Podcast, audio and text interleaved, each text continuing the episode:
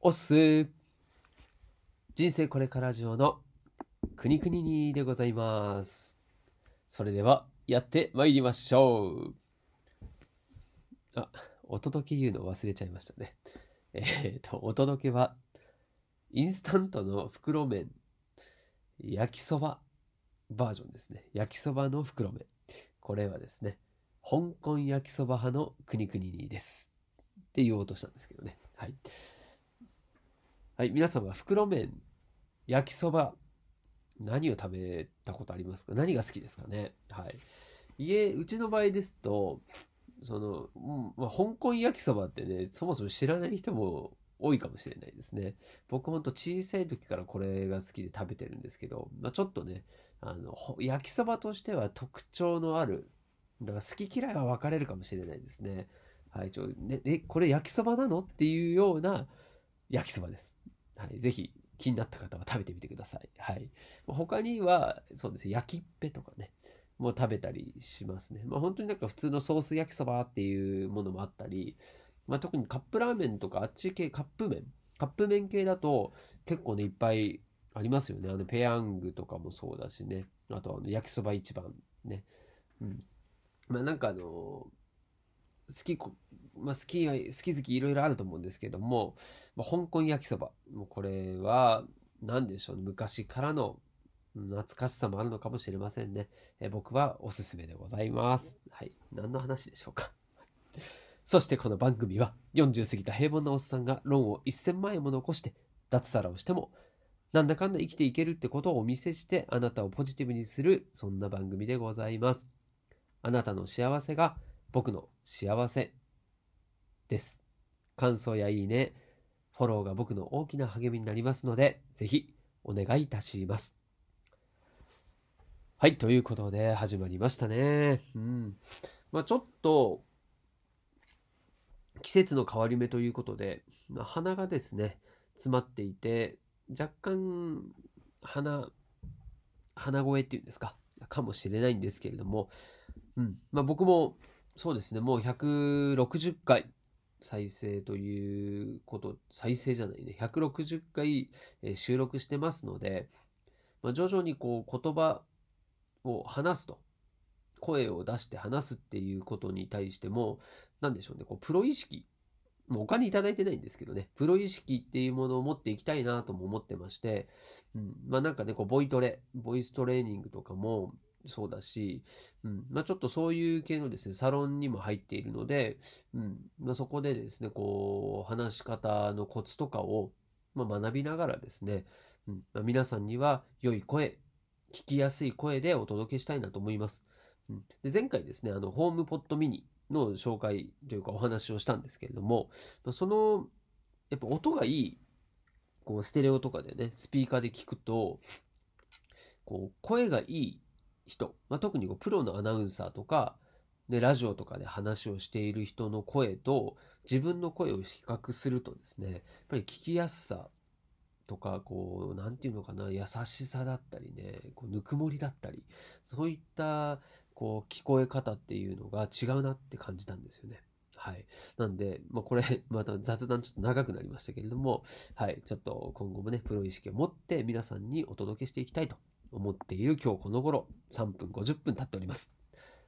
はい。で、今回ですね、えーネットサーフィンに関してちょっとね、自分も危険だなと思った話をしたいと思います。はい。これね、ネットサーフィンして、こうネット迷子になってませんかっていうね、あなたの時間が目減りしてますよっていう話です。はい。まあ、ネット迷子っていうのは、まあ、僕が勝手につけた話、言葉なんですけれども、うん。まあね、ネット迷子、ネット漂流っていう名前にしようかとちょっと迷ったんですけれども、まあ、どっちも意味的には一緒ですね。はい、ネットサーフィンっていうのは聞いた方も多いと思うんですけども、こうね、ウェブページの閲覧を見したりとかして、えー各ページにこう興味の赴くままにこう次々表示して閲覧していく行動のことと、えーウィキペディア様にはそのように書いてありますね。はい。これも、まあ、危険だよって話は結構前からね、ニュースになってたりもしてるんですけども、まあ、それをですね、もうさらにこう通り越してですね、こ自分自身そういう経験をしてるので、あえて今回言わせてもらってるんですけども、こう目的のことをね、調べようとして、最初はネットサーフィンをしてましたと。ところが、こう他にですね、その実際の目的のことと全く違うことで、ちょっと気になることがあって、そっちにぴょんってね、こう、ウェブページ、逆に違うとこ飛んじゃって、で、そのことにこう没頭してですね、今度そっちを覗きながら、また今度違う気になることっていうので、最初の目的と全然違うことに、こう、時間を使ってしまっているということが、最近ね、ちょっと結構あってですね、まあ、これもその自分の時間のコントロールができてないのと、まあ、ネットのこう危険性中毒性そういったものもがあるなと思ってですね、まあ、注意喚起というか自分の自戒のためでもあるんですけどね、うん、今回は皆さんにもお話をしております。でね、これ、うんとね、結局ね、こう自分が何のためにこうネットサーフィンしてるのかっていうね、目的すら忘れちゃうっていうこともあるんですよ。で、結果ね、もうなんかよくわかんないで終わっちゃうんですよね。はい。で、結局何、何のためにネット開いたのかなぐらいな、えー、自覚なく時間をですね、こう垂れ流して。ね、流氷しているような状態ですね。こう当てもなくさすらい歩くことっていうね。はい、これ流氷っていう意味なんですけども、うん、まさにそうだなと思います。で、これの典型が SNS なんですよね。こう LINE とか、Twitter とかね。LINE とかもですね、うんと、なんか誰かに LINE しよう、こうメッセージ送ろうと思って、LINE を開きますよね。まあ、そうすると他にいろんなこう通知が来てたり、メッセージが届いているので、それをパッと見て、そのそれを見ちゃうんですよね。そっちの方を。で、そうすると、今度それをずっと見てる間に、そもそも自分がその LINE を開いた目的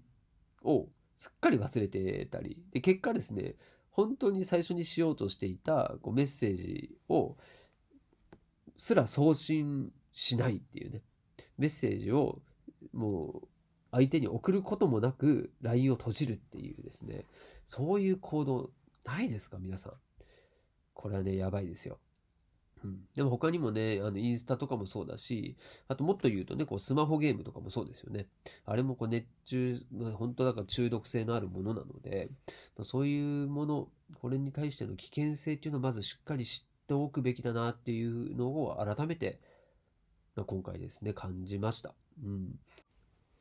でそもそも、こういう SNS とかっていうのは、ま、このプラットフォームを作った人ってたちもう本当に頭のいい方々ですよね。っていうのは、この人たち、いろんな使うユーザーの方々の時間をね、いかに奪えるかっていうような考え方で作ってるので、それにまんまとハマっちゃってるわけですよね。はい、気をつけないと。うん。まあ、あとね、以前読んだ本で、この3つをやったら、100人に1人の存在になれるよっていう話がありまして、一つはパチンコやらない。で、もう一つがスマホゲームをやらない。はい。で、三つ目が読書をする。はい。これをすると、100人に1人の存在にそれだけでもなれると。はい。希少価値が高まるということですね。はい。まあ、そういう意味でも、やっぱりこの SNS とかの使い方もそうだし、ネットサーフィンの仕方もそうだし、自分で対策を立てておく必要があるんじゃないかなと思った次第です。まあ、特に僕が対策として、えー、意識してやっているのは、通知をオフにしておくですね。これも、うんとスマホのですね、アプリのこうバッジですね。こう1とか2とか通知がいくつあるよっていうのは、表示しないように意識的に設定をしてます。で、あとはですね、アプリ。まあ、これの対策で言うと、トップページにはそういう SNS 系のアプリは表示しない。これもやってますね。あえてこう、めんどくさくしてますね。そこにたどり着くまでは。自分で見に行かないと見れないっていうような感じにしてます。はい。で、最後が、利用時間を決めるということで、タイマーをセットするなどして、時間に制限を設けるということですね。